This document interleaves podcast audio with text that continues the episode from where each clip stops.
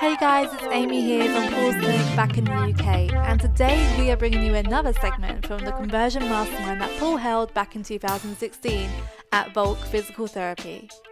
There once was a time when Paul noticed a drop in the average visit and amount each patient was spending with him, and upon investigation, he was able to track it back to the fact that his PTs weren't doing a great enough job in the initial assessment at managing patient expectations. In this episode, you'll hear Paul talk to a room full of business owners about why it's so important to get the first assessment right, and how if you do, it sets the scene for a very healthy and very fruitful relationship for both you and the patient. Never take for granted that patients know what is happening when they first arrive. People come with so many false beliefs about what physical therapy actually does that unless we set their expectations from the get go, then there could be a less than smooth transition to a complete plan of care. Enjoy the show, and once you've listened, be sure to leave your comments, thoughts, and questions over on Twitter by tagging at the Paul Gough or by using the hashtag AskPG. This is the Paul Gough Audio Experience Business Lessons for Physical Therapists. My name is Paul Gough, former professional soccer physical therapist turned successful business owner and best selling author from the UK. Each week, we answer your questions and bring you an inspiring story or person from the global physical therapy community. This show is dedicated to sharing with you everything you need to know to become hugely successful in private practice. Thanks for joining me today. Now let the class begin. Sooner than I wanted her to, but we did that of, you know, initially I was like, she's, I want to be able to do all these things that I used to be able to do, whatever. We'll do that.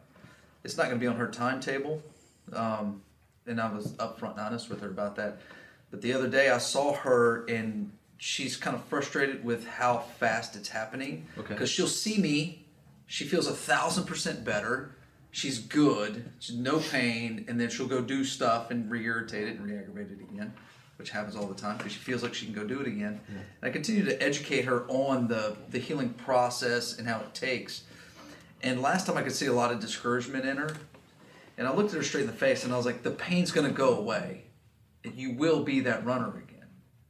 And she just was like, didn't even believe me. It was just like, I don't know. And I've said it twice now. I guess you just need to keep saying it. Well, Yeah, go on. well, in that case, you gotta. It goes back to that. We're gonna make you run faster and further than you could before. That's that we're gonna make you a better version of what yourself is because you don't want to go back to that pain because eventually you're gonna get to that future. Right? Remember in the past how good it was, and now we're this. We're trying to get you back running, but when we get you back to running, we're gonna make it better than it was Yeah. before. And her immediate reaction is, I don't care to be better. I just want to be doing it. It goes back to its its expectations. Yeah. You, in that scenario, the expectations haven't been managed well enough. So, what's your current expectation? What's your current understanding? Where where are you today? What are you thinking? So, in, in evaluation number one, Yeah. what are you? What's your current understanding of what you want to have happen in exchange for the time and money that you will have to invest in coming to see me? Let's start from there. And if she says, "Well, I want to be able to do X by X," that's where you go, "Hey, well, listen, I'm not the guy to do that for you." Instant, instantly lowers it. However, if you trust in me and you want my expertise and you value what I have to offer, here's what I believe I can help you to achieve in this time frame. That's but it's not going to happen in there. So Yeah. that is managing her expectations. And part of the problem is she felt so good after the first three weeks.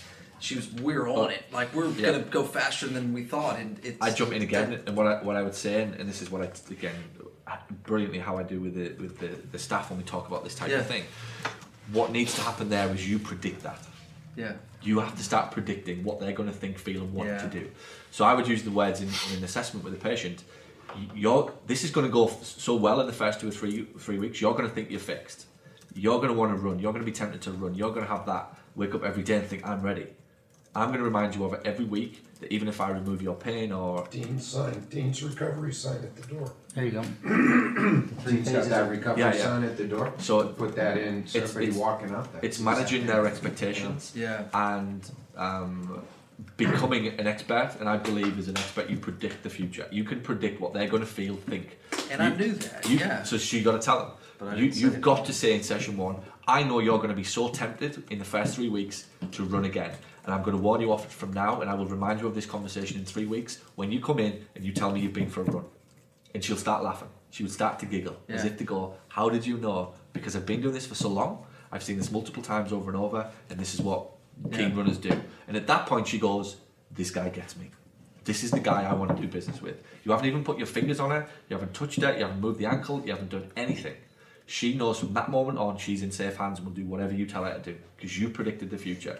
Yeah. One of the things I've said with my staff all the time if you know where the pain's going to be, if you know what the problem is in the first few minutes, which invariably we do, we have a hunch. Yeah. Do not ask them, tell them.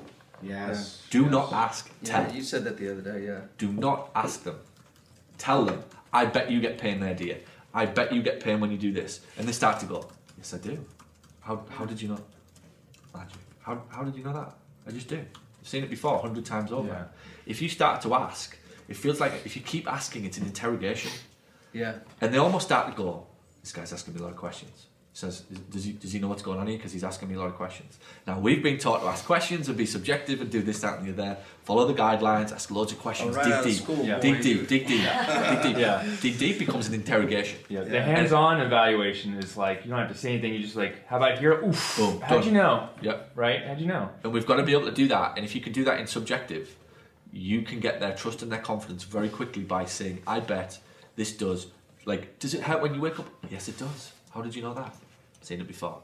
Yeah. Oh, seen it before? Yeah. I see this Expert. all the time. However, if I start to go, does it? Does it like? What, t- tell me what's going. on. Can you talk to me about the pain? I'm losing an opportunity to show them that I'm an expert. So in that first six or seven minutes, I could nail down my expert status just by confirming or asking questions which I know eight out of ten times I'm going to get the answer mm-hmm. right. That's how you become an expert. And the more questions that you ask in that evaluation, it can turn into an interrogation where you think like not necessarily from the subjective point of view in terms of the emotional aspect. These are two different things. Everybody wants to talk about their emotions. So everybody talks how's it feel? How's it affected you? Like that's what we do. Human beings love to like talk misery. So if i ask them those questions they're very comfortable.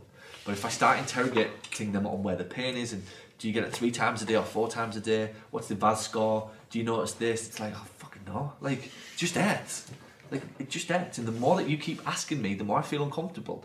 And and eventually the more i'll start to think does this guy know what's wrong with me? Because if i can ask you three questions and get the answer you think i'm bloody good. If i need to ask you 20 whew, that was a struggle. But we got there in the end. How many therapists i can guarantee you therapists today are saying those words. Oh well we got there in the end. You know we got there in the end with the questions. I asked you enough questions we got there you know some And, and in some of those clinics, you, you or some of the places you work for, it's like, all right, you just have to bear with me because I have to ask all these awful questions. You Yeah. just gotta, we got. It's ridiculous. Like it's bear, awful. Bear with me. What do you mean bear with me? Like That's why I work for myself. I haven't come here to bear with you. I'm coming here to like get as fast as, as quickly as is possible. So again, all these tiny little subtle things are going on that unless you are a billion percent sure of what that means to them, not us and not to the American Physical Therapy Association, to them. More questions? That's an interrogation. Awesome. Right, next one. And and as that happens, the patient starts to lose trust in you and whether or not you actually know what you're speaking about. Which again is dissonance. They'll start to I'm not sure I'm with the right guy. Well at the start he asked me a lot of questions he didn't this is the water cooler conversation with their friend. That night, how did the PT go? Thank you for listening to Paul Gough's audio experience. If you're brand new to Paul's world, head on over to paulsmarketingbook.com where you can get started with his number one best-selling marketing book for physical therapists. Or if you've been listening to the show for a while, you like what you hear and you think that you could benefit from this type of help to accelerate the growth and profitability of your practice, reach out to Paul's team at paul at paulgough.com and tell us exactly what you're looking for. And by the way, if you know someone who would benefit from today's show, please share it with them. And if you've got any questions that you want answered, tweet Paul at the Paul Gough using the hashtag AskPG. You can also find all of these details over in today's show notes. Alright, until next time, have a wonderful day.